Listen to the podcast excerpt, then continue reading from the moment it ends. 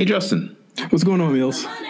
Hey, did you know that this marks five years of me actually doing podcasts? It's been five years since the start of Two Belts, all the way up to the A Show 124 right now. That's half a decade, half your adult life. Oh my God. Well, listen, I want to thank Podcorn because this is the first time in five years that I've actually received a sponsorship opportunity and been in contact with these brands in order to sponsor my show. I want these people to know that Podcorn is a marketplace connecting podcasters to amazing podcast sponsorship opportunities such as host reads, interview segments, topical discussions, and more. With podcast with Podcorn, there's no middleman. Podcasters of any size can browse and choose opportunities right on the platform, set their own rates, and collaborate with brands directly without any exclusivities me and you, we just made an account, signed up, and almost immediately were connected with brands who wanted to provide sponsorship opportunities to us. So I personally want to thank Podcorn for providing sponsorship opportunities for this podcast and for other podcasters moving forward. Now let's start the show. And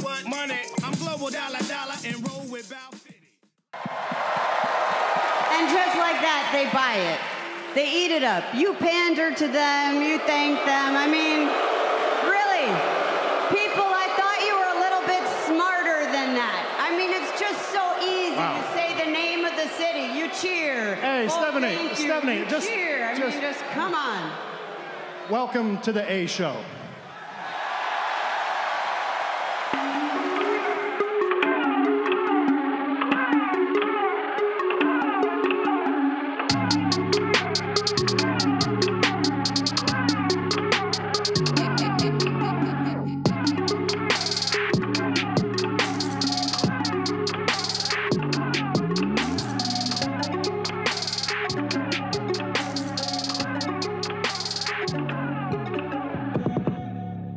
What's going on, everybody, and welcome back to the A Show with the Kings of Pro Wrestling Podcast. It is episode 124 of the A Show. Meelz, what is going on on this Super Tuesday, Super Showdown of the Democrats Day? I don't think I can vote in my state. So What? I, I don't think so. Can I? You've been to prison? What's wrong? with you? No. You can vote in New York today? Oh I no, no, like no, you oh, no, you're not. You're not a part of it. Didn't you, didn't you guys already go, or did you? Are you guys coming up? You know what? I feel like Twitter will tell me. So that's where I get all my political stances and political Oh my god! and all my advice about bad recording contracts and all this other stuff like that. So I think I'm going to kind of leave all that there. And when the world tells me it's time to go Democrat, then I'm going to support the way I can. But other than that, I'm fine. It's been a pretty stacked week of professional wrestling. It's been a pretty stacked week just in general. Um, I'm very happy that we have one of our Royal Rumble winner guests on the line. Um, he is the host of the Stay Busy podcast. His name is Armon. Um, I want to welcome you to the show, sh- sir. Thank you. man. welcome to the show. It's yeah. good to be here. Thank y'all for having me. Uh, big fan of First- it.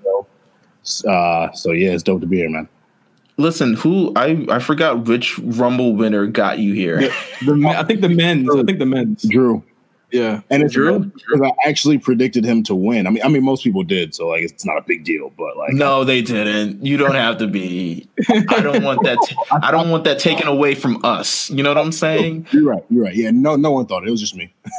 Yeah, yeah. I don't want that taken away from us that we called Drew after him of cutting weeks of like these Apollo stand up ass promos and uh, kipping up and counting backwards from three to two to one and stuff like that. I don't want them to take away from us. But shout out to Drew McIntyre who brought you here. Tell us a little bit about yourself in terms of like the things you do, maybe your podcast. Yeah, Um, man. When did you start watching wrestling and more, man? Oh man, wrestling. I've been a life lifelong fan. I think that's well, I not fully lifelong. I think I started like 2002, right in the ruthless aggression Brock era. Ooh, um, and um, yeah, I mean, aside from that, big music guy, music journalist, uh, playlist curator. Like you said, I host a podcast. Stay busy. We drop every Monday. Uh, it's uh, basically centered around around responsible discussions on the music business and music culture. We started back in December, so it's been a really really fun experience. Um, and yeah, I mean, you know, besides that, I'm I'm I'm just a guy. I love to tweet. Um, And yeah, my like I said, I'm I'm I'm hyped to be here and talk some shit about wrestling. So, how, how do you how do you feel about the Megan Thee Stallion stuff going on right now? Ah man, it's um it's tough. I mean, being being a journalist, it's it's our responsibility to look at all sides. Like I'm, I'm, a huge Megan fan. I love Megan, so of course when I first heard it, I'm like, oh fuck these labels. These labels suck.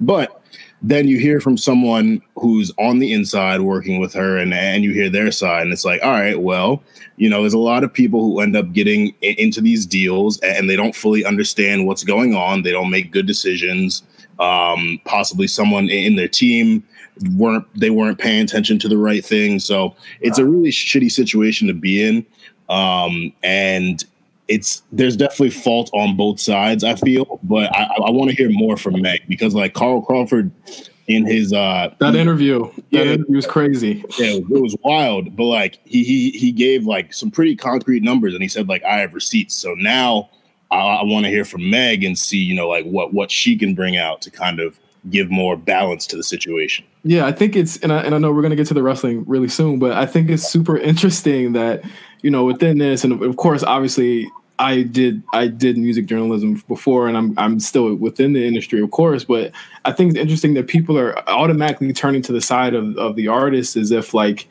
Let's say whether Meg was 20 or 23 and she signed a deal that gave her 40% of her masters, I know people that have been in the game for over 10 years that don't even have half of that. Yeah. And they have to buy them back yeah. when they're in when they're Jay-Z's age and he's almost 50. And I think that it's, you know, if this is true and what Car- what Carl is saying is true, I think there was like you said, there's definitely some wrong on both sides. And I think we have to look beyond Meg into the people who've enabled or who are who are, you know, looking to quote unquote protect her, including yeah. Roc Nation. So uh, a lot of interesting stuff coming out of that. But I also, you know, and I think Mills shares the same sentiment here. It's like every single week it's something with her that mm-hmm. has nothing to do with her music.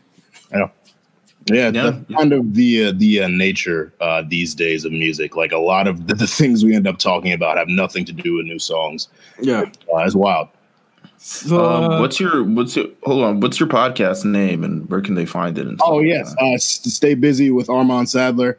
Um, we're on Apple, Spotify, um, Audiomack. You can listen directly on our distribution platform. Um, yeah, uh, drops every Monday, 9 a.m. So check it out. It's real dope. We also try to keep it short. You know, um, for, for, for your commute or just you know because there's a lot of long pack podcasts these days, like two hours, and it's like some people just be chatting, but but we we try to make sure that you know, our conversations are, are quality. So yeah, man, absolutely. Uh, let's get into no, let's get into no holds barred. We got a pretty packed show. We got a lot of recaps that we have to talk about before we even get to even the mania moment. Uh, so first off, uh, some some really terrible news, or potentially terrible news. Uh, it was just found by the CDC that there was the first case of coronavirus found in Tampa. And if you guys don't know, WrestleMania is going to be in Tampa next month. How do you guys feel about this? Oh, I'm also going to be there, so that's great too. well, how I feel about it, I won't be there, so that's generally how I feel about it. Um, gosh, I mean, this is sort of a widespread epidemic that we kind of saw. I mean, to be honest with you, with any sort of mass sporting event, it should be at least some sort of worry with amount of, especially if cases have come up in your city and if they're you know continuing to grow. Um, I feel so I feel so bad for all the people in kind of Washington State because there's been kind of a lot of casualties over there from the virus thus far. Mm-hmm. Um, but you know, for it to come, for it to rear its ugly head on the road to WrestleMania. I mean, really, the biggest heel that we could think of is the coronavirus right now. And I mean, it's like coronavirus than like Randy Orton. Like, it, it, it's it's it's crazy that we've gone this far. I want to. I really, in terms of what I think about it, is just everybody wash your hands. I hope at WrestleMania there's at least there's wash a sink. Wash your hands and your ass. yes, please. Watch both of them, please. Uh, but uh, you know, definitely going to be a lot, you know, a lot more careful. Uh, and you know, it, it really is, you know, terrible. WWE and Stephanie McMahon, more specifically, uh, they spoke to her this week and they said they're doing everything they can to not only educate but also keep their eye on what's going on. And I have no mm-hmm. doubt that even if it has to be them putting, you know, hand washing stations at every you know part of the arena or of Tampa Bay that weekend. They're gonna do it, and you know what? Everyone should use it. So uh, before you go to that light tube uh, match, death match, make sure you wash your Oh, hands yeah. before you go in there. well, well, maybe maybe we're a couple more things too when you're heading to the venues where these light tube things are because I know those fans is just you know they they a little smelly. Ar- Armon, have you have you uh, have you been uh, in the event uh, with, with a lot of smelly fans before? Um, nothing off the top of my head. No. listen you're in a better you're in a better place for it I'll tell you that right now. yeah, we'll see. We'll see. Karma comes around. So uh, let, us get into this busy weekend of shows that started on Thursday of last week. The first show was Super Showdown, which uh, I didn't think it was a really super great show. I thought it had pretty good moments in it. Like I, I really enjoyed the AJ Styles Undertaker confrontation. Uh, obviously, I really enjoyed the the main event for for the chaos it caused for over 24 hours after it ended, and uh, and other things. But I think you know as a whole, pretty forgettable, including like the Roman Reigns match. Um, how did you guys feel about it? I thought this was one of the better Saudi shows that that, that I've seen. Um, I definitely agree. There were some big moments. Uh, I hated that that gauntlet match. It was it was terrible un- until the end. Um, the tag team match between Miz and Morrison and New Day was pretty good. I, I like that. Uh, It was really good. I'll tell you that. yeah. Oh, okay, all right. and then and then Street Profits versus Rollins and Murphy was also a, a solid match too. Um, so yeah, it was it was it was definitely one of the better Saudi shows. I mean, I, you kind of know what you're gonna get from it. Um, that they're gonna bring back legends and, and old people who have no business uh, fighting these these matches, but uh, overall it was it was solid. I Um, think uh, go ahead. No, I mean to me, all right. So I didn't get to watch the entire show all at the same time because there was a there was a town hall meeting at work and I had to go, and it was in the middle of the show. I came back, you know. who- I, I left as uh, AJ Styles was doing the Running Man or something along those No, that lines. was great. Um, I came back and what, what did I come back to? I think the end of Baron Corbin versus Roman Reigns, which was pretty good because I did not want to see that match ever again. Um, I don't know if the match was good or not. Let me know, please. Uh, if was it alright. was. It was. All right. I thought it was pretty boring. I think that was on Twitter the whole time. Nothing special. yeah. it was- it Yeah, was- so was- I get there, and of course we get we get the setup for the main event, right? Mhm. And the Saudi show main events, notoriously, nothing ever good comes from th- these main events. I'm talking about. Remember Brock versus Braun, where it was like, oh, I guess they're gonna put the title on Braun. Nope. um, the Brothers of Destruction versus DX. That was a mess. A forty minute mess. um, Seth Mm. Rollins versus the Fiend. I mean, It was the best match go. they had. had. It was the best match they had had. I- Yeah. I mean, yes. Yeah. And now we get to the point where you have Goldberg versus the Fiend, and the Saudi shows have just proved grand opening, grand closing for the Fiend because Saudi to Saudi. It's cha- yeah, Saudi to Saudi. I mean, Yeah. it kind of like lets you know, like, man, is this guy like? It's like they found one cash grab and decided let's go for the bigger one. like that's how I kind of feel like they treated him in terms of the Saudi show because initially when he got, you know, initially when they put the belt on him, it's like, oh, we got op- all these opportunities for this like kind of, you know, merchandise, these kind of like new type of style. They got masks, they got championship belts, they're seven thousand dollars, ah ah, blah blah blah. Um, then we get to this show and they're like, oh, but we need to make money for WrestleMania. and then Q Goldberg in, who I don't even think was supposed to be in the match originally. I think Kane was until he got injured. Um, or at least it was promoted that Kane was. And then Goldberg wins the strap and all hell loose. Would Kane have, have given us a a uh, something more exciting than than Goldberg Fiend? No. No, I- it, I'm wondering. it it would have been like a really magical match. It would have had fire and, and, and electricity and shit like that. Like, but let's get right. Let, let's get right down to brass tacks here. Goldberg, of course, if you've seen the cover of this episode, or I mean, have been anywhere within the wrestling hemisphere in the past seven days, Goldberg beats the Fiend. Uh, took about five spears, I think, and one jackhammer or a suplex, whatever you want to call it. Jackhammer. that was horrendous. I think the I think Bray sandbagged him a little bit. I think he wasn't too. I think I think Bray was a little scared to be that high up with Goldberg holding him. Hmm. Yeah, I, I feel like it takes a lot of core strength to take the jackhammer, and I wouldn't doubt that the Fiend has much core strength. To be honest with you, Absolutely not.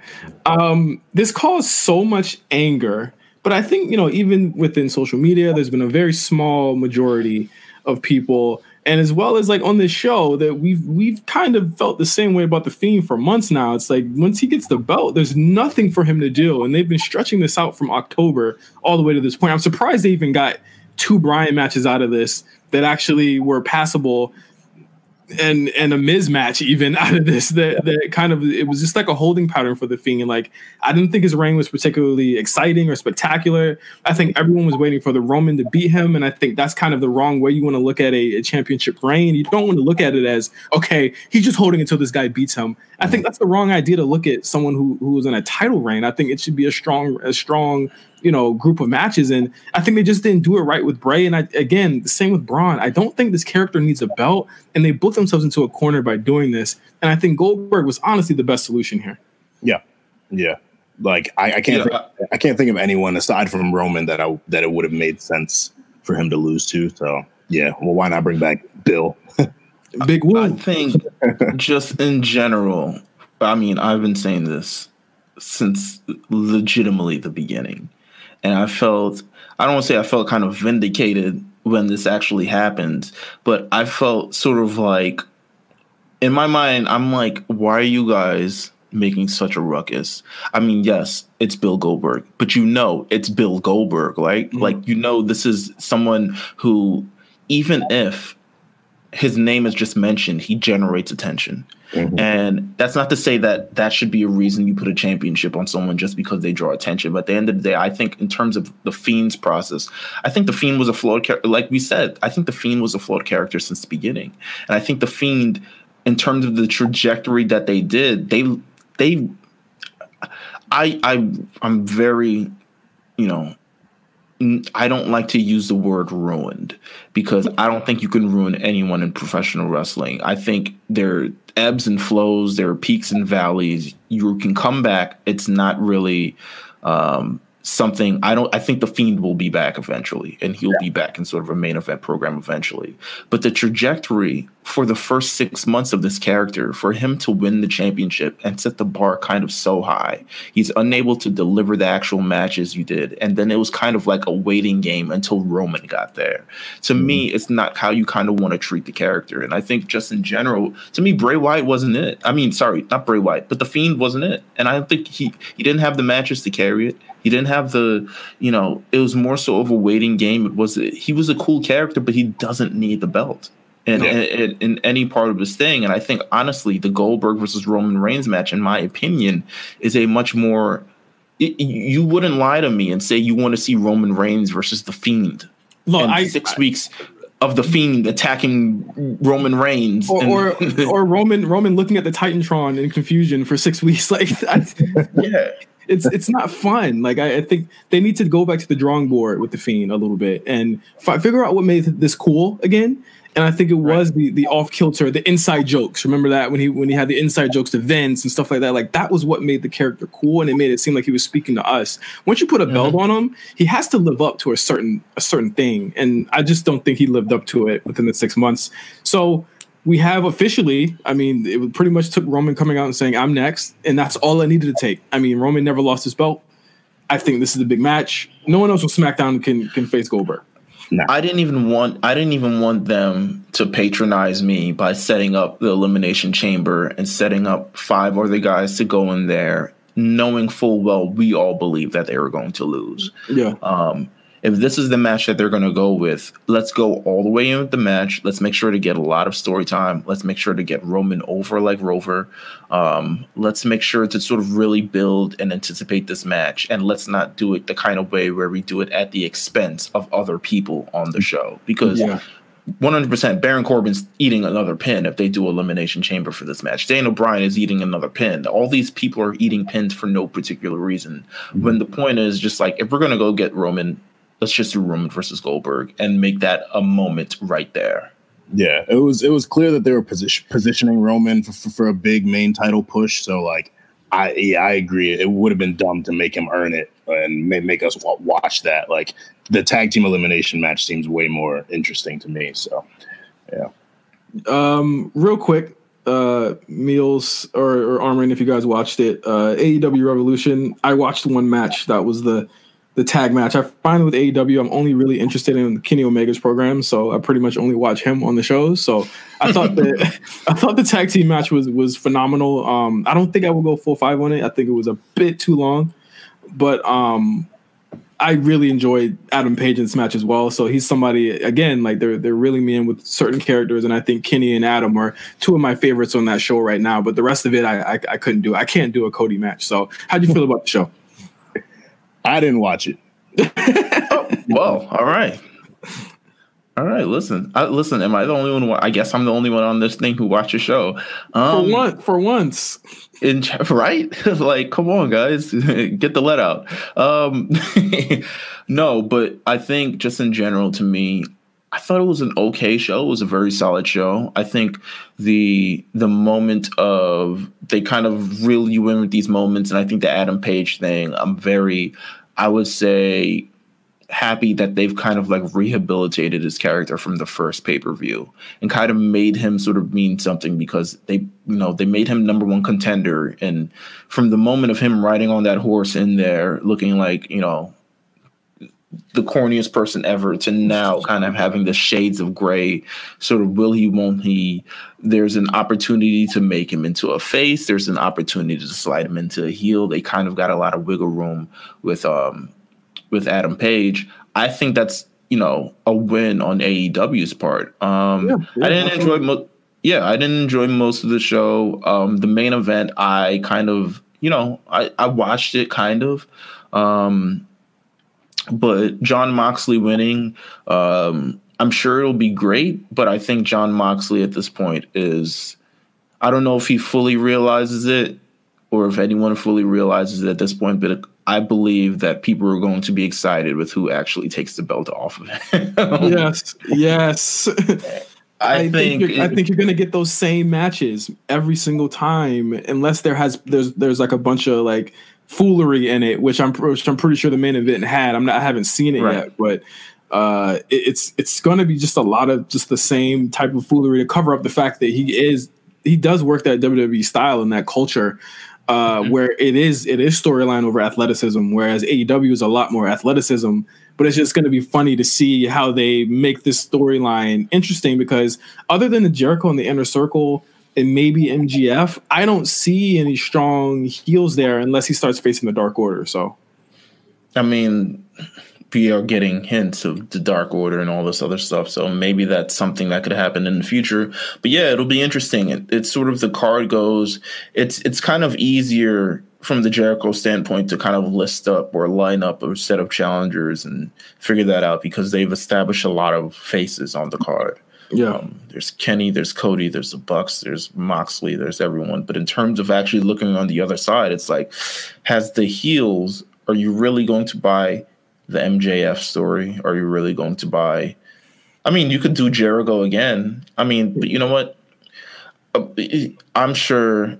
Um, I'm sure MJ. I'm sure Cyrus will go into this so much more in depth on their show, The War Report, which you can listen to this Friday on the A show on RNC Radio. So make sure you tune into that show because they're going to go over NXT and they're going to go over AEW, and I'm going to tune in. So yeah, and we're and we're on a new channel now. So uh, make sure you follow us, or sorry, subscribe to us on Apple Podcasts at uh, the A Show RNC and on Spotify as well. Subscribe to us, leave a comment, like the page. It helps us out so much as far as letting us know what you guys oh, like, yeah. what you guys five like. stars, please, please, please. We got to bring back the uh, the the five star reviews segment. oh yeah oh yeah, let's do that. Let's do yeah. that. Uh, let's let's set that up pretty pretty soon. Yeah, for sure. Um, next up, really really quick, ruthless ruthless aggression. They, have dropped two episodes, I believe, since uh, last week. Uh, one of them was the Evolution episode, and then on Monday they dropped the Brock Lesnar episode. I saw both. I feel as though the Evolution episode was way too long. I think the Brock Lesnar episode needed a lot. Like I thought, I, I you could have went like two hours on that just off of his two years there because they didn't even touch on like his other heel turn when he faced Eddie and all that stuff. They kind of skipped right over that, and I thought that was the most interesting twist to his character because he was more comedic. But the Evolution one was just like 30 minutes on Ric Flair, 40 on Triple H. Like I, I could have gone without it. What'd you guys feel? Yeah, Armon. uh, I want to ask you because you said you came in around 2002, right? Yeah, yeah. Like, so you didn't. I mean, for someone who's watching back then, it's like Brock Lesnar, like really, like kind of one of the first major guys that you'd seen at that time. Yeah, Brock, Brock was my favorite uh, well, when I first started watching. Yeah. It's uh it's crazy. Now, c- continue. I mean, did you watch it? Oh yeah, yeah, yeah. I, I watched. I watched it. Uh, I watched it last night. I fell asleep. Finished it today. But um, it was it was it was cool. I mean, it's it's always cool to get those behind the scenes look and, and hear other wrestlers talking about you know that person's impact. It felt like they were kind of trying to frame a narrative to make us feel bad for Brock uh, in a way. Yeah. he he doesn't like people. He he, he didn't like Hates being- travel. yeah, like he, he doesn't want to work. I was like, oh, okay, they're, they're spending a lot of time on this. Like, there's definitely some. They're definitely pushing a certain a certain story or a certain narrative. But uh, it, was- it was cool. I mean, ha- ha- having lived through it as a kid and then looking back, like it's like, damn, Brock was really a fucking beast. Like, like he came hot, like hot, and.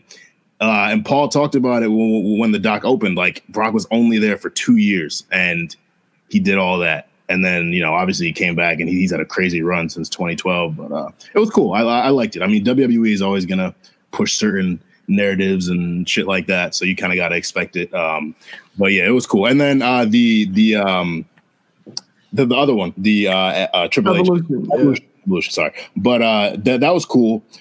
They they spent a lot of time on like Ric and like how much he was struggling and how Triple H kind of saved him, and that kind of felt a, a bit like they were trying to push a certain agenda as well.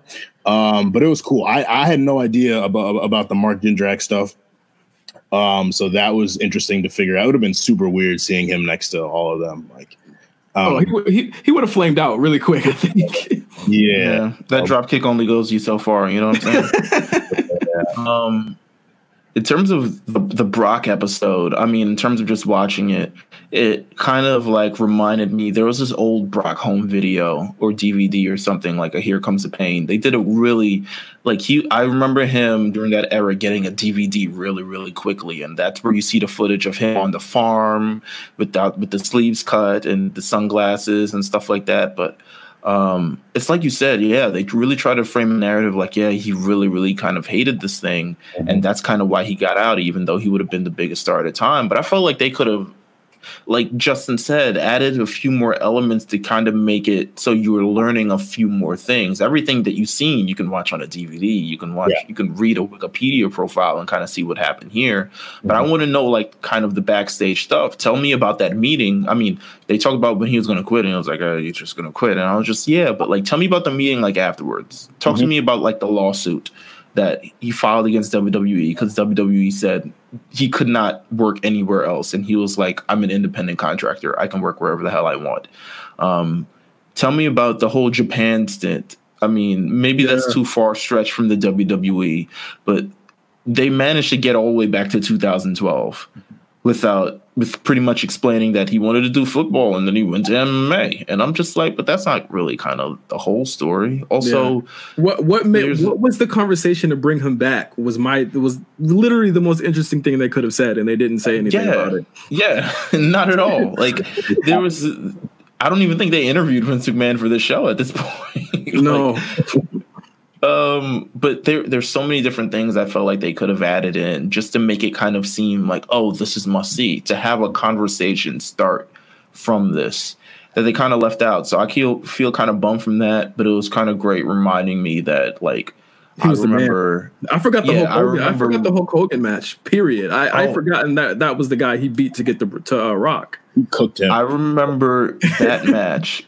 was aired on a Saturday in New York because they preempted that show for a Mets baseball game, some shit like that, New York, whatever, um, UPN, whatever. But they preempted it, and I remember watching it on Saturday and just like, whoa! In like the middle afternoon, I'm just like, whoa! And I also remember that SummerSlam match, watching it with two of my friends. I'm like 12 at the time. I'm watching it with two of my friends, and all of us turning against The Rock. And The Rock is my guy, but like Brock Lesnar was Brock Lesnar. Like he's a superhero at that time. Yeah, he's insane. Like it, it it's crazy, man. But it, it was a good. It's good for the memories, man, for sure. For sure. Very, very good. Uh, a couple, a couple quick hits before we get into the mania moment. Uh, in our introduction of Mark Madness, uh, Randy Orton on Raw on Monday. Holy shit! What a promo! He he meets up. He meets up with uh, Beth Phoenix or comes out during Beth Phoenix uh, her her update on Edge. Note that she didn't say anything about Edge, so I think that's going to play into some something next week as well. Uh, mm-hmm. But she, he gives an impassioned promo about how Edge was the guy who saved his life and who, who kind of motivated him and showed him that he could be uh, the Randy Orton that we know today. Uh, this ends up with with Randy basically saying that what he did to Edge two months ago was to save his life, was to make sure that he could have moments with his children, and that he loved his children more than Beth did, and blame Beth for it. She slaps him. He gives her RKO, and I think that uh, Byron gives one of the greatest calls he's ever given since the Kofi call uh, a year ago mm-hmm. Uh, at the end of the show. What do you guys feel about the end of Raw? Oh, nuts! that shit was like Randy is a gem, and Randy's always been one of my favorite wrestlers. But like the way he's consistently delivered over the course of his career, because like you know, fans can, can, can get tired of people. You know, they can get tired of certain programs, but Randy's just he's always booked in a certain way where like he's he's just always nailing shit. Like that was that was absolutely sick. And like, you know, it, it obviously brought me back to 20 RKO'd Stephanie McMahon and RKO'd Stacy Keibler. And it's just like it, it, it, as as toxic as it is, it's not getting old. yeah. yeah. I mean, yeah. I mean, to be honest with you, um, that Randy Orton promo might be legitimately, and I've watched wrestling since the '90s. That might be one of the best promos that I've ever seen in my life. Like, and I'm like kidding you not. And I know it's like some people may see it as hyperbole, but the way that Randy delivered that promo, the way he landed on certain moments in that promo, yeah. the, he didn't just talk his way through it. He he took you on the journey, took you through the story at the at the point where you're sitting in front of that Brooklyn crowd, that your Brooklyn crowd. I I'm, i apologize for the years, um, but you're sitting in front of that crowd and you've got them engaged for a segment that started like 20 minutes before the show went off air and yeah. you've got them engaging hanging on your every word and i'm just like bruh this is masterful. This is like this is art. This is incredible. And then he RKO's Beth Phoenix and I'm like oh yeah this is amazing. I'm ready for this feud. Like it's it's crazy that like yes you know toxic masculinity gets me amped for more but coming you, in the future. but you know what else I liked is that they don't do male on female violence that often in the show. So when yeah. it happens, it's really shocking. And I think we all mm-hmm. knew what was going to happen here, but I think when you see it happen, it's like you know complete shock. Of course, Brooklyn cheered, but it was complete shock yeah. for people at home. Turn up. uh, um, yeah, only wait until AEW throws Britt Baker off of a building or something. So oh wow, wow. don't, don't, give him any ideas. Uh, Street Street Profits uh, won the tag team titles on uh, Raw as well. Really, really great pop. Really good match. Uh, I'd always figured. I think I'd even said it on the show. I figured that KO was going to be the one to give them the straps that was going to lead to to KO versus Seth. Looks like we're still kind of getting our way over there. But once again, another wrinkle added to the KO Seth feud, uh, and it actually elevates the Street Profits. And I really like Kevin Owens tweeting about uh, their win. Also, I think that he's a really stand up guy, man. Yeah, I liked Seth promo afterwards too. Charlie on the spot. yeah, Chuck, Chuck, yeah, Chuck. No, but the the whole like, and Kevin, and you know, he he announces he's like, first of all, I'm Seth Rollins, so I'm announcing this rematch, and I'm like, listen, go off, Seth. There you go. Um, and then he says, and then for Kevin, just name the time, name Bruh. the place. I'm gonna crucify you. yeah and I'm just like, oh, this is amazing. Now you've got the point where he's agitated the heel so much the heel actually wants the match. But Right. is he dragging himself into a situation that he, may not be prepared for? Or maybe he is. Maybe he feels so confident because he's got the Monday Night Messiahs or Well, well, he he's so confident because he knows he's going to kill this man. That's- he's taking Yeah, it. you're A, right. it's it's beyond a fight at this point. It's it is literal murder that he's thinking about for Kevin. No, he wants to kill him, bro. Yeah, yeah, it's gonna be a good match. I'm, I'm, I'm looking forward to that. Uh, let's go into our announcement of Mark Madness. Meelz, you want to do the honors or talk about the Um, the the brackets and everything? I, I think I think everyone's been waiting for the, this uh this this year's edition of, of Mark Madness, and I think we have a really cool twist for this year as well. So Mark Madness this year, um, and you know, I'll announce the first round matches and all this, but Mark Madness, Queen of the Ring edition. So this year Yeah. belongs to ladies.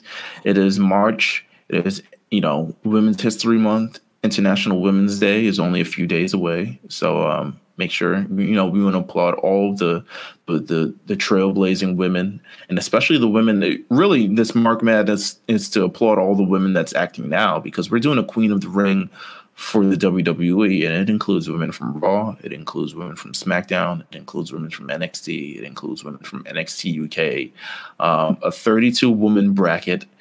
Um, Okay. And yeah, I'm gonna. You know what? I'll announce the first kind of round of matches because once the show airs, the tournament begins and it's going to continue until there's a winner. So once the show airs, the tournament will begin. The first set of matches, at least for round one, we have Bayley versus Liv Morgan. Shout out Chris Novak. We have Becky Lynch versus Ruby Riott. Um, Charlotte versus Sonya Deville. Easy. Oscar versus Mandy Rose. Easy. that WrestleMania match, by the way. Alexa Bliss versus Carmella. Ooh. Nikki Cross versus Natalya. Um, Sasha Banks versus Kairi Sane. And Naomi versus Lacey Evans. And that's just on the Raw, SmackDown, WWE side. Um, on the NXT, NXT UK side, we have Rhea Ripley versus Deonna Purrazzo, Shayna Baszler versus Xia Li, Bianca Belair versus NXT UK's Jinny, Kaylee Ray of NXT UK versus Chelsea Green, Toni Storm versus Shotzi Blackheart, um, Io Shirai versus Tegan Nox, um, Candice LeRae versus Dakota Kai, and Mia Yim versus Piper Niven. Trust me, once this starts going, once this starts rolling, it's going to get very, very competitive with the women that we have thus far because WWE has by far the best women's roster that they've ever had in any point in life, period. just, yeah, just period, end of story. So, Who, who, you, Mark who you going for, Armon? Who you going for, Armon? My Jersey princess, Liv Morgan. Oh Lord. yo, yo, yo, yo. Bleh.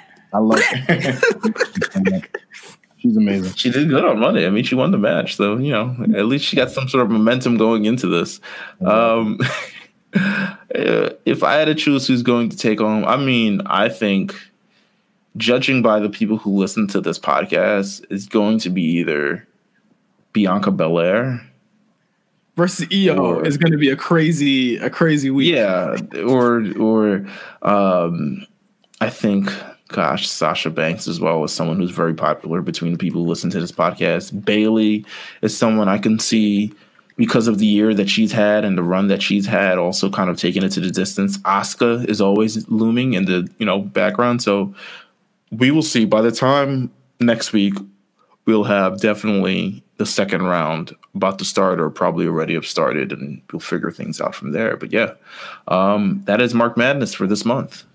Lit. Uh, let's get into the mania moment really quick because I know we have to do predictions as well. Uh, since it is Super Tuesday, I want to take you guys, you, me, Oh, this is why you did this? yeah, I, it is Super Tuesday. I want to take you guys back to 2007, Mm. WrestleMania 23, and you already know where I'm going with this. Battle of the Billionaires, Vince McMahon versus Donald Trump. Of course, this all started on Fan Appreciation Night on the 29th of January, 20, uh, 2007 edition of Raw. Trump came in and then they basically came out. He came in and like dropped mad money on the crowd. He, I remember this this episode, and I was like, "What is going on?" Like they had a, like a Rosie O'Donnell match with with two Yeah. weird two indie wrestlers. He, I remember him buying Raw and making it commercial free and stuff like that. That was. Like, yeah, it was like a commercial free Raw. I'm just buying it. I'm buying all of it. Like, and he's like, you know, like Vince McMahon, he doesn't know how to run his show. I'm going to run the show. I'm buying Monday Night Raw, and everyone's like, you can't buy a, a, a television show.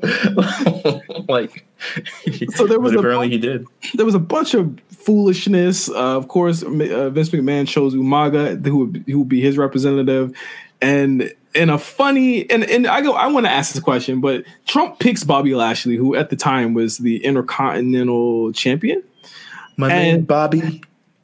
and uh, do you think Bobby Lashley regrets this, or was he just like, hey, it was a bag?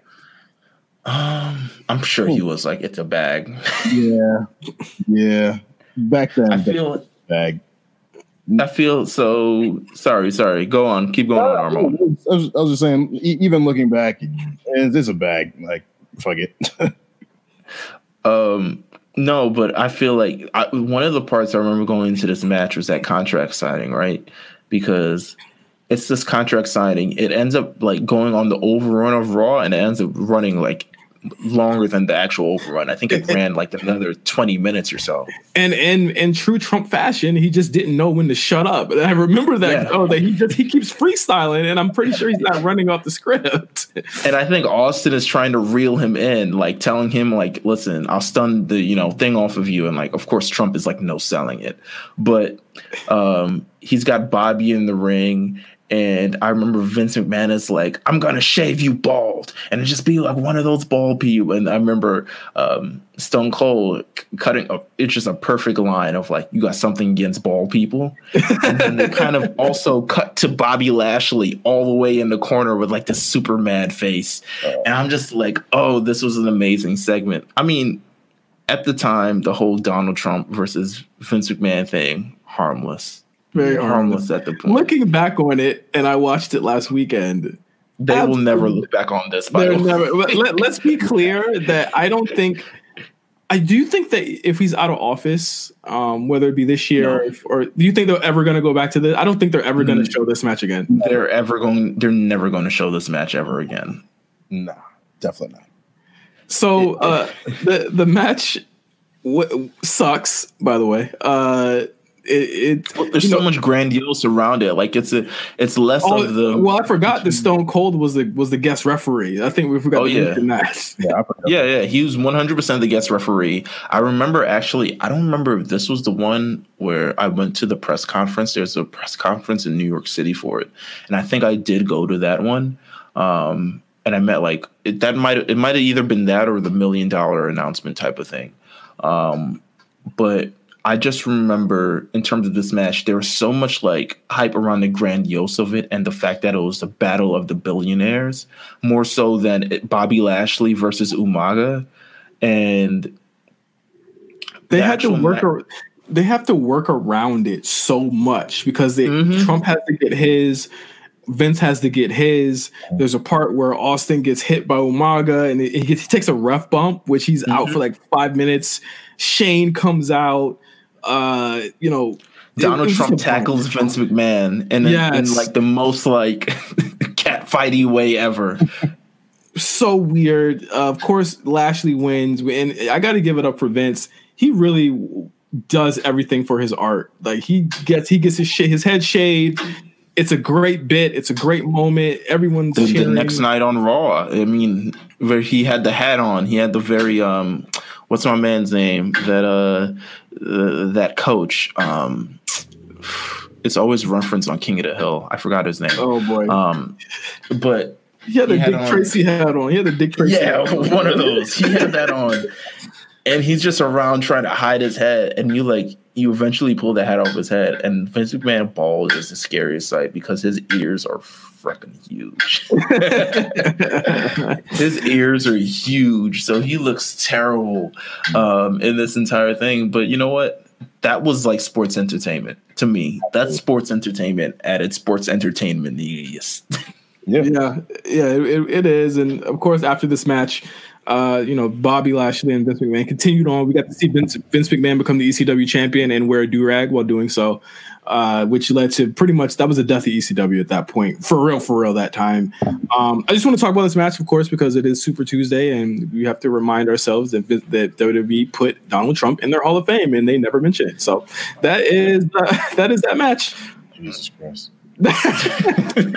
Let's get into Elimination Chamber 2020 and a show that literally had all of its matches announced within the last week.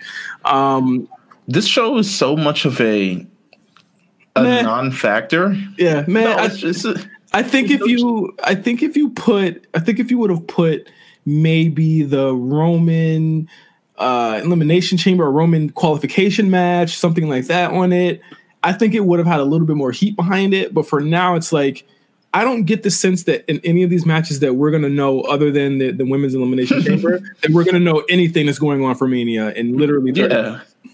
This match should have. This show looks like it should have been Super Showdown, and Super Showdown looks like it should have been this show because this show again such a non-factor. No world championships are defending on this show. A um, rematch, um, a rematch, even yeah. on the show. Two of them, none, no three, no three of them. I'm sorry.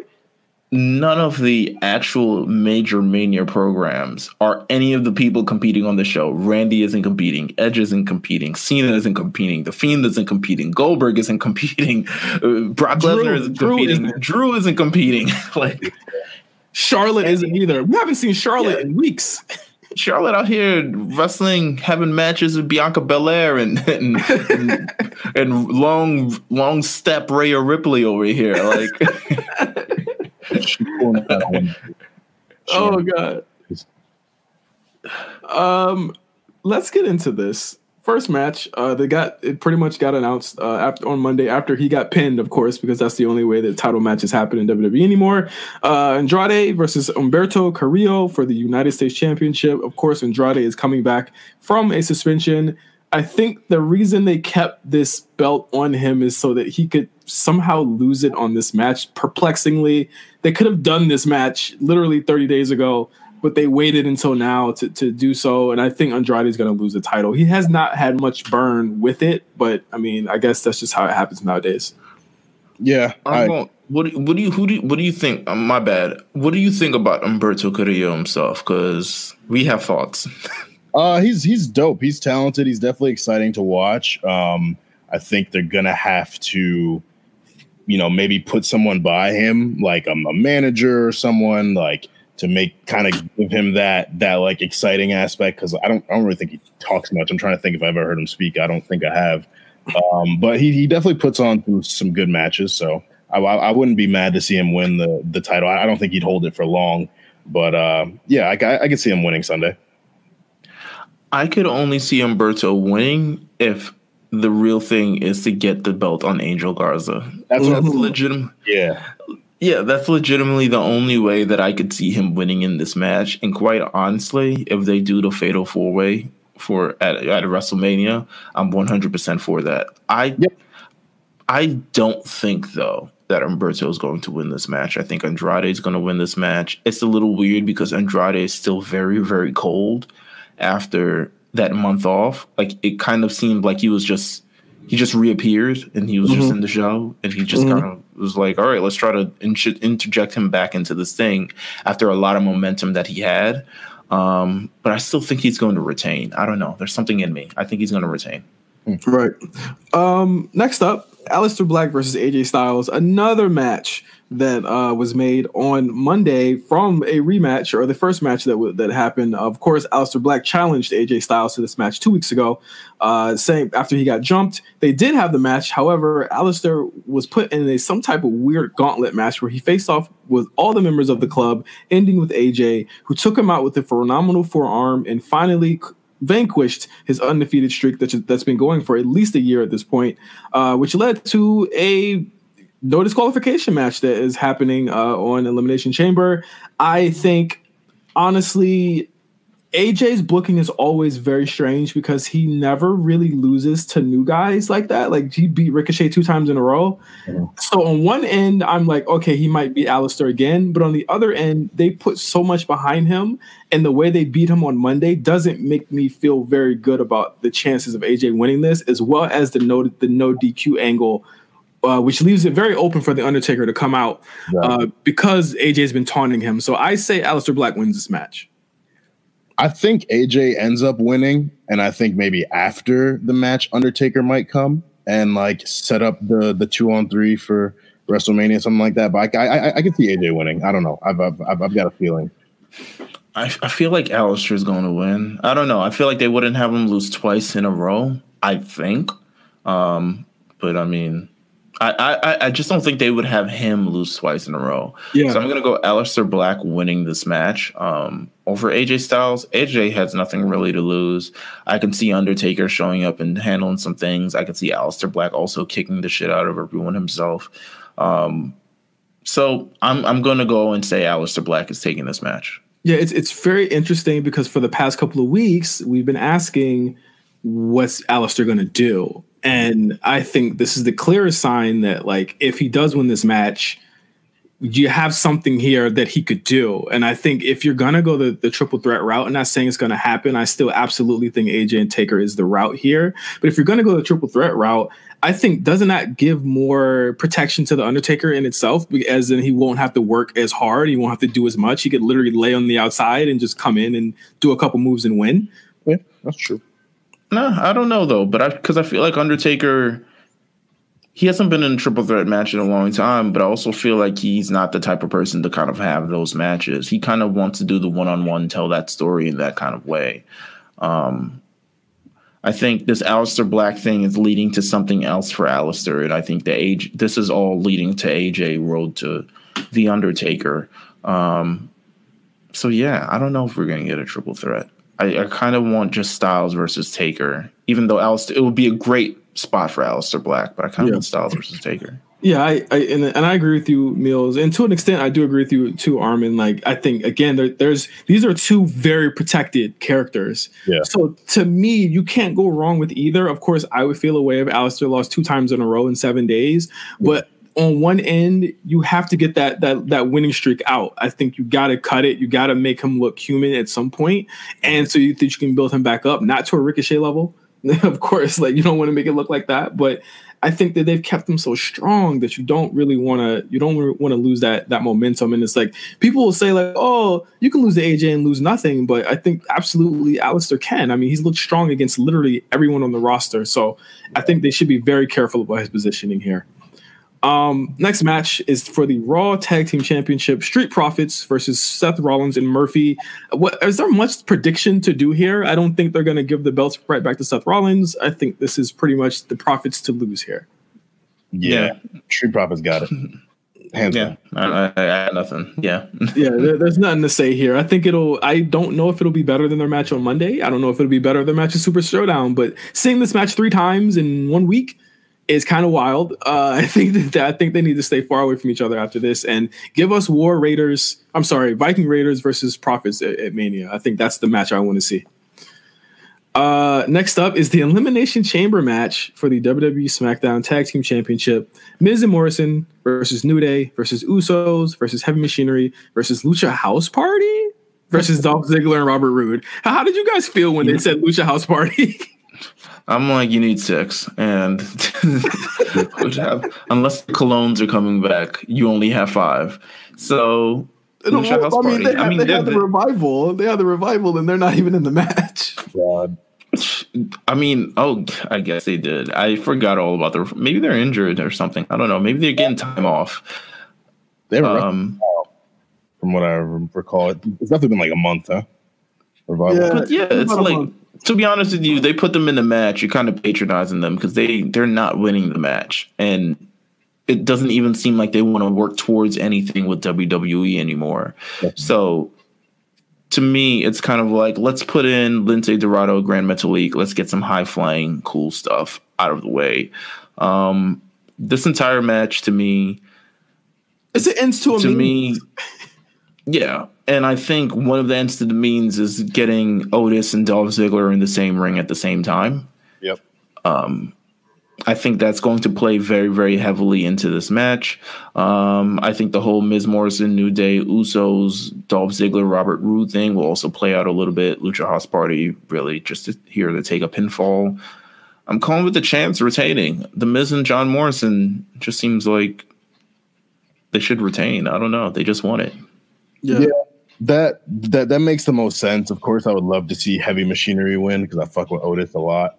Um, and there's always that uh, you know Jimmy and Jay of the Usos that end up winning just because they're they're always kind of booked into a uh, booked into a, a winning situation. So there's always that possibility. But realistically, Miz and Morrison retain. Yeah, I think if you put the titles on heavy heavy machinery, then you eliminate the uh the kind of usefulness of the Miz Morrison New Day and Usos Yeah, all yeah. in one fatal swoop. Yeah, Um, so it's gonna have to be one of those three, to be honest with you. Um, but yeah, that's what I think. How do you guys feel after this if they do retain? They're gonna if they're gonna do a multi-man tag match, we're gonna see this again, right? yeah. Yes, Yeah, every Yes. year the last few years. Right. Yeah, like like that's the that's the frustrating part about this elimination chamber is that like if you don't have an idea to do two of them, just do one of them. We're fine. I'm fine with them doing one. I'm 100% fine with one. I actually, I probably said this last year. I don't even like elimination chamber matches. They're too, they're too long. They are. They're way too long. They're at least 25 minutes, and the drama doesn't start until 25 minutes. and like to me, I I I dislike elimination chamber matches just based on how frequently they're actually done. They don't seem to be an end to a few. They seem to be more of an attraction as of something. Um, and then it's weird when they just stick all these six tag teams and Lucha House Party in this match. Um, so yeah, I'm not a fan either way, but you know, it is what it is. Uh, next up, Braun Strowman versus Shinsuke Nakamura, Cesaro, and Sami Zayn. Uh, three on one handicap match for the Intercontinental Championship. I really like their segments for the past two and a half, three weeks on SmackDown. I love that Sami's getting back into the ring here. I think that it's been long overdue. I think we've been seeing him as a manager for quite some time, and this is going to be really cool to see him back get his wrestling boost back on. Um, I, this winner is it's it's in the bag, right? I I think that again, this is just another blow off. I think. I would be happy if Sami Zayn won. well, I, I well that was my question, and, and I want to kind of get get a have a fun conversation here because it's so obvious that Braun's going to win. But if they win, all three of them win the Intercontinental Championship, and they kind of do the Freebird rule with it, that would be really funny. Yeah. Yeah. I'm oh, yeah. They've been. no, no. Go ahead.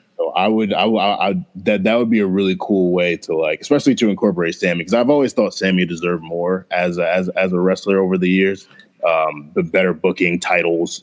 So it, it would be cool to see him like you know doing his his, his antics with Shinsuke and then Cesaro. And I, I always thought Cesaro deserved more too. Like he hasn't held a title since the tag team titles maybe like a, a year ago, year and a half ago. So that that that would be cool to see. Even though I'm a huge Braun, uh, Braun stan, You really like I Braun? think. I love Braun. Ooh, Braun- okay. wow. Braun's my guy. That's a that's a new one. All right. Um, Sami, Sami. No, I want. I kind of want Sami to take home. Like, I want there to be a way where Shinsuke Nakamura and Cesaro are taking all these bullets for Sami, and then Sami is the one who kind of ends up laying down on Braun at the right particular time and walking out Intercontinental Champion. And it kind of makes Nakamura and Cesaro maybe look at Sami sideways mm. in terms of what he's doing and what his motivations was. And then eventually they kind of step aside so Braun can um, finally get his hands on Sami. And they kind of do that whole story leading into WrestleMania if they chose to do that. I think Sami, I think that would be a much better use of Sami Zayn and Braun Strowman because I don't think Braun Strowman as champion, I don't know what, what really much more you can do here. Um, Yeah. Even though he just won it, I don't know what more else he can do. All the great guys are taken up.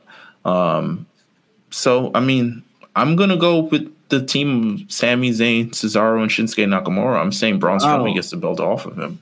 Wow. Not even three weeks with it, and he's gonna get it off of him. He's a giant. He's he's a giant, man. Like they're, they're not they're not meant to hold title hold titles for long. Yeah, and it, it'll be longer than his one night with the Raw Tag Team titles with Nicholas. So, you know. There you go. Uh, um, main event. Do we need to? Foregone conclusion. Yeah, uh, let's make it interesting here. Okay, storyline No. directions. Story. I'm, no no. I'm, no, I'm. But I mean, there is something interesting here, in the Meelz, and I think it's storyline directions for Mania. I think. I, I think we're gonna get a Riot Squad three way match on Mania. I think that's definitely happening. And I definitely do think we're going to get Natty versus Asuka at Mania too, in some way, shape, or form, whether it be a tag team match or a one on one match. I think we're going to get those two because they've had beef for the past month and they got to settle that thing. yeah. I I disagree because I really think you're going to get Shayna Baszler versus Becky. Obviously, when Shayna Baszler wipes the floor with everyone else in this match, unfortunately, Do you and think- do you think Shayna's going to be the, the sixth one off the pod? Um, yes, because she's not working that long. Nor would I be if she is working that long. She's laying down a lot. Like I, I can't see her. She's not a dynamic performer, in my opinion. She kind of really just colors in between the lines um, when it comes to working matches. Um, I think there's an interesting, you know, there's an interesting Riott Squad thing, but I don't think, personally, me, I don't think either of them, all three of them, have enough stock to warrant an actual standalone match at WrestleMania. Like Maybe I would be, I would feel bad for them trying to convince people to care about all three of them. And it's not that you know they're not there yet; they could get there eventually. But I don't think they're at the point right now. Liv Morgan is still introducing new character. Ruby Riott just got back, and she's trying to, you know, So when are they going to blow it off? herself. Sarah Logan on Raw, something along those lines. I couldn't see it warranting an actual match, a standalone match at WrestleMania. It's a great fantasy book WrestleMania match, but I can't see it warranting that unless they really amp up the levels crazy on this. yeah, not the main card. Maybe kickoff, but yeah, I couldn't even see kickoff. yeah, because it's they having the women's battle royal thing. So that's kind of where I see and you know I think it's a better opportunity to put one of them in that match. And if one of them goes over, then they're set for then you you can continue to build towards that match, but I couldn't see that happening. As much as it would be cool to kind of look back at it now, like I couldn't see it happening. It would be it would be like saying Mandy Rose versus Sonya Deville at Mania, and I'm just like, but they're not ready yet, like at all. Um, Uh, so of course this is this is the uh, this is the elimination chamber match for the right to face Becky, and I think we know where this is going. I I think that we're gonna get Shayna versus Becky. I I think the direction that they're taking right now is that Becky is overconfident, and that she is you know kind of she's done it all. She beat Asuka, and now she's like she's she's beating everybody in the division, and I think that's the story they're running with. And you know, it's up. I'm 50-50 right now, and if she retains against Shayna, I you know whether she surprises her or whether you know uh, Becky does defeat her, I think it would be very kind of weird if Becky did retain here. But we'll, you know, we've seen way more confusing, surprising victories at, at WrestleMania. But you know, this seems to be the foregone conclusion. But how do they keep this hot for the next month and a half here? They got to meet at some point. yeah, I think they can. I think there's enough intrigue and the star power between both of them to make it interesting. I mean, at this point, Becky Lynch has been doing this for the last like five months of her kind of just walking out and talking as opposed to like having these actual matches herself. So I don't doubt that they could manage to carry this five more weeks until WrestleMania, even less than. It's like a whole month away. Good lord. Um, so I, I, I don't doubt it at all. Like I think they can get there. Yeah, you, you just got to throw a contract signing one of those weeks, you know. Yeah, I'm sure that's what they're gonna do. Contract signing, uh, limo racing. I don't know, whatever. Uh, um, something along those lines. But you know, we'll see. We'll see. Yeah. And uh that is predictions, and that is I want to the ask two. week. I want to ask two things really, really quickly. Okay, all right. Well, Two things to Every, every, you know, I notice every single week. We're I'm gonna- about, I'm about to leave. You always have eight things to say. I need to not No, be ready to leave. I want two things. I want to ask. First of all, I want to ask about the Cena and Fiend thing. How do you guys feel about it? I love it. I yeah, love it. yeah, it's cool. Oh, I'm sorry to cut you off. Go ahead. No, it's all it's all good. Yeah, I mean that that's. I I feel as though if you want to rehab the fiend, this is the match to give him. I think that again, Goldberg wasn't really a fiend target. He's never had, had, never met Goldberg before. He had never like they never had a, a, a past. I think Cena and Fiend have a past. Every single feud he's been in has been someone that he's had some interaction with or someone that he that has wronged him right in the past. So Cena was his first, I believe, Mania match, was he not? Mm-hmm. and he wants to avenge that loss and i think that's the story that you go in with is that this is this was bray's biggest embarrassment was losing it because i remember we were pissed when cena went over bray that year and i Yeah. think they should right that wrong here and have have cena uh you know take the pin Return the favor. yeah. return the favor Yeah, it's it's definitely a cool match. Um, I, I I actually sent Meelz a tweet I think like last week uh, with some fantasy booking I did. I, I thought it would have been cool if they had Cena uh, somehow involved in the um, in the uh, Braun Shinsuke. Maybe throw Daniel in there for, for the Intercontinental title and let Cena become a Grand Slam champion. And so, so they could do the 17th title thing like next year or something like that. But um, Cena Fiend is definitely cool. Um, I think you know Cena returning. Uh, people were talking about that for weeks. The Fiend having something to prove, feeling like he has to get revenge. I'm actually going to go back and watch. I think it was the 2017 Royal Rumble where Goldberg came back to see if like him and Bray ha- had a spot there that might have led to this the, the title match they had. But otherwise, uh, Cena Fiend is cool. Real. And have we seen the end of Ricochet? Oh my god, man, this shit hurts. This shit hurts a lot. Uh, there was always this. There was always, and we know this. There was always a ceiling to him, and I think Wow. that if you have, I've, I've I've I've been very vocal in the fact that his his promos are always bad. I've been very vocal in that, Meelz. You have to be. You have to. Uh, uh, do you feel like it's I- a I don't think it's the end. If to answer your question, no, I don't think it's the end. I think that again, he's in that Finn Balor spot where they feel as though they can put him in any type of feud, any type of match, and he's an auxiliary player, and they'll give him that one win. But against I, Ritty Mo? Yeah, I mean, Finn Finn lost against way more embarrassing people. Nah, not Ritty Mo, baby. Ritty Mo got I- an well, in his well, trunks. well, I, I think that I again again commentary covered quite well for Ricochet, and I think again these aren't things that you take for for granted as far as the way This that is true. He was that he- injured from the match. Yes. Yeah, yeah, like the way he was presented on Monday wasn't as someone who was a scrub, or it was it was Riddick Moss getting getting one over on him. And I think that again, like this is the way that CM Punk used to get booked against Hardcore Holly all the time, where he would lose to Hardcore Holly, and then out of nowhere they heat him up again, and he beat Hardcore Holly three times in a row. I, I think again, it depends on where we're going next with this. Do, is he Cedric Alexander, which people are like comparing him to? Hell no, he's not Cedric Cedric Alexander. If you're being buried, you're not on TV if you're mm-hmm. being buried, commentary doesn't care about you. If you're being buried, you're not in a no matter how quick he lost, you're not in a match with Brock Lesnar. He's not in that spot if he's not valued. Period. Yeah, yeah, that's, that's a good point. Listen, Ricochet. It's been a bad week for Ricochet. That's all I'll say. I'll say keep your head up. Absolutely. Yeah, Maybe, I, you know, think this just sets him up for like you know put him on a losing streak and then uh, heel turn. That, that that's a possibility. Um, I'd be interested to see him as a heel just because I feel like he's he's really loved by by fans and he's he's got that baby face thing going. So it, it would gonna be end up kicking Aleister Black in the face. I'm sure of it. I'm sure of it.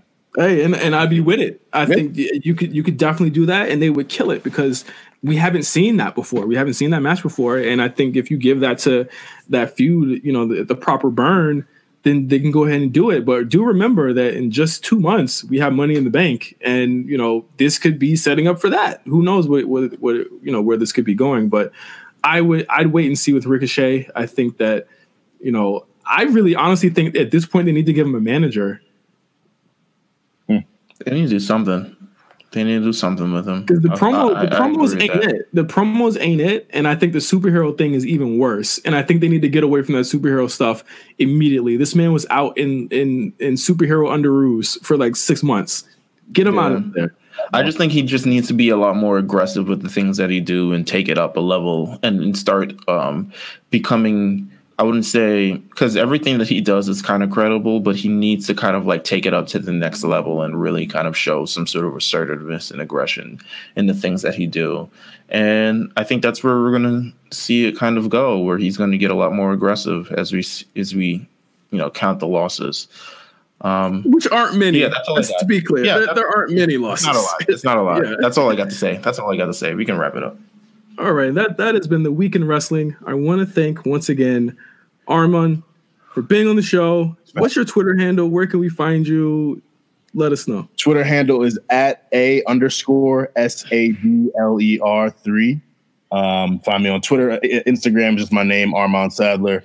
Um, if y'all want to hit, hit me on PS4, uh, we we could do that. I, I play 2K. I, I didn't buy uh, WWE 2K20 this year.